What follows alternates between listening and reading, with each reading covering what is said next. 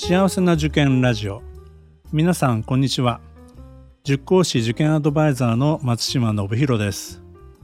この番組は学校の先生や在校生専門家の方をお招きしてお話を聞くなど幸せな受験を目指す保護者の皆様や受験生を応援するラジオです。通常配信は水曜日と土曜日です。今日はレギュラー配信です。今日はですね前回の男子校に続き女子校のお話をしようと思っています。ボイシーのみの配信では共学や男女別学の話もしましたんで、えー、聞き逃したなという方はボイシーの方からも聞いてみてください。この1週間で三輪田学園さんと立教女学院さんにお邪魔しました。三輪ではなくて三輪田というふうに濁るんですよね。この辺りね、正式な名称って結構難しいですよね。場所は市ヶ谷の駅から徒歩で6、7分のところにあります。法政大学のね、まさにこう裏側にある学校ですよね。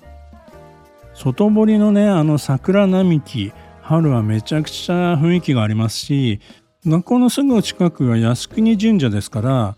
この辺りのね桜もすごいんですよね、えー、私一度春に訪れたことがあるんですけど学校からもですね桜がものすごく綺麗にね見えるんですよ。だいたい1学年いつも180名くらいの規模の学校なんですね。中規模の学校と言っていいと思うんですけども今年は非常に人気が上がってですね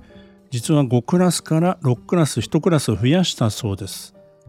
私の記憶でも三輪大学園さんって比較的安定した学校運営をされてる、まあ、そういうイメージがあるんですよね。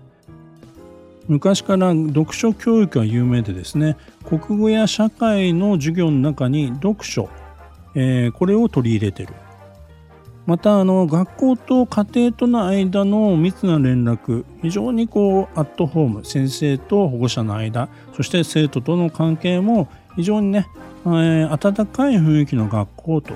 まあ、これはねあの今に始まったことではなくて昔からそういうイメージがある学校です。また以前よりですね法政大学との留学生との交流とかですね、えー、まあ学生と一緒に SDGs で新しいこう課題に取り組むなんていうプログラムやっていたんですけども2024年から協定校推薦制度を締結して学部に関係なく30名を推薦入学させるということになったようです。この辺りは結構インパクトがあったのではないでしょうかね。こうした大学との提携、えー、協定ということがいろんな私学で進んでまして来年1回入試からですね2回入試にすることになって話題になってます横浜双葉さんも上智大学との提携を結んでいますよね。今回の説明会の冒頭では塩見校長先生はジェンダーギャップの話をされてましたね日本のジェンダーギャップ指数は2022年では146カ国中116位2021年でも156カ国中120位ということで日本は本当にまだまだ男女格差が大きい国だということを言われてました。男女共同参画社会の推進というのをずっと言われてきているけども全然ここが進んでいないと。社会に組み込まれた無意識の偏見アンコンシャスバイアスですよね。これを知らないうちに受け入れてしまっている男女格差の再生産が行われてしまっているんではないか。やもすると学校生活の中にもそういったことが起こりうる話であり本来学校というのは生徒にとって安心できる場所セーフプレイスであるべきだということを言われてました。女らしさというよりは自分らしさ。女子力というよりも人間力というのが大切なんだということなんですよね。この辺りのお話っていうのはね多分まだまだ言い足りない部分があったのではないかなと説明会終わった後もですねどうでしたかなんていうふうに聞かれましたんで、まあ、改めてね、この番組にね、ご出演いただいて、もう少し詳しくお話を伺いたいなと思ってます。以前ですね、中学受験ナビスクールラジオの時に、教頭先生だった時ですかね、あの、塩見先生ご出演いただいたんです。他の宮田先生のお話も伺ってますんでもしよろしければ概要欄に貼っておきますんで過去のお話もちょっと聞いてみていただければなと思います。さてもう一校の立教女学院さんですね。場所は京王井の頭線の三鷹台から徒歩23分のところにあります。伺った日はですね本当に風の気持ちいいですね。もうコーナーに入ると本当こう爽やかな風が吹いてる。別に立教女学院さんだからってわけじゃないと思いますけど校舎を案内していただきながらですねもう本当に心が洗われるっていう感じでしたね。またね高校の校舎なんか本当に趣のあるね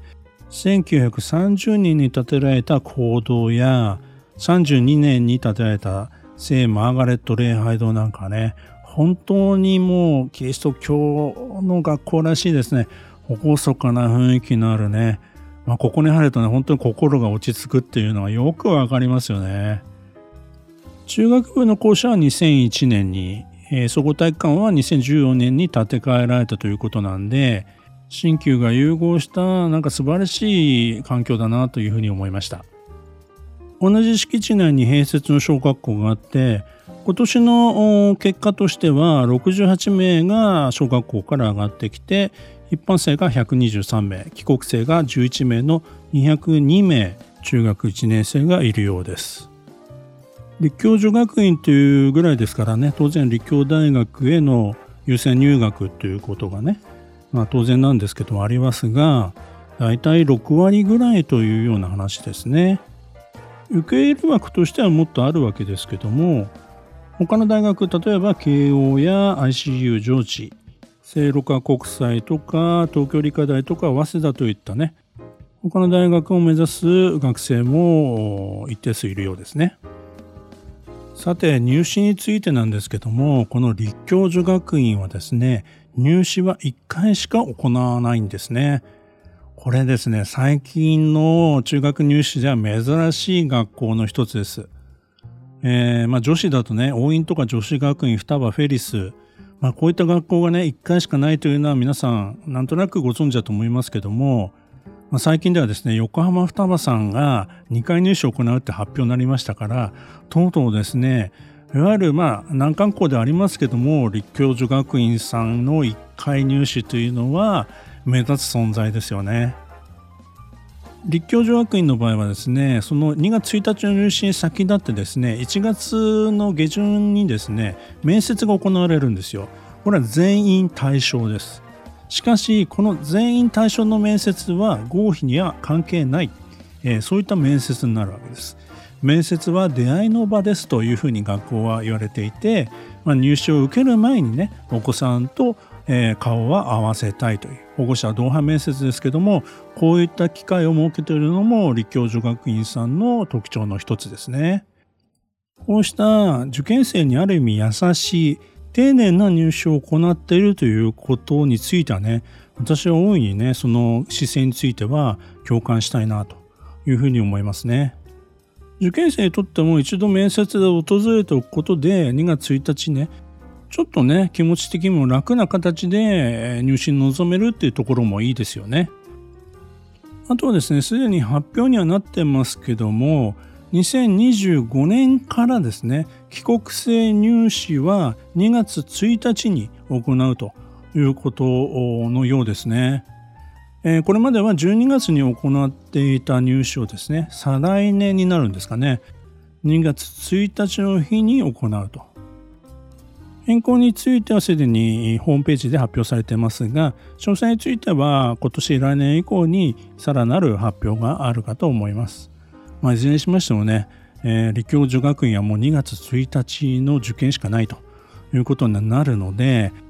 立教女学院にね入りたいという方はねこの2月1日に向けてね頑張るしかありませんね。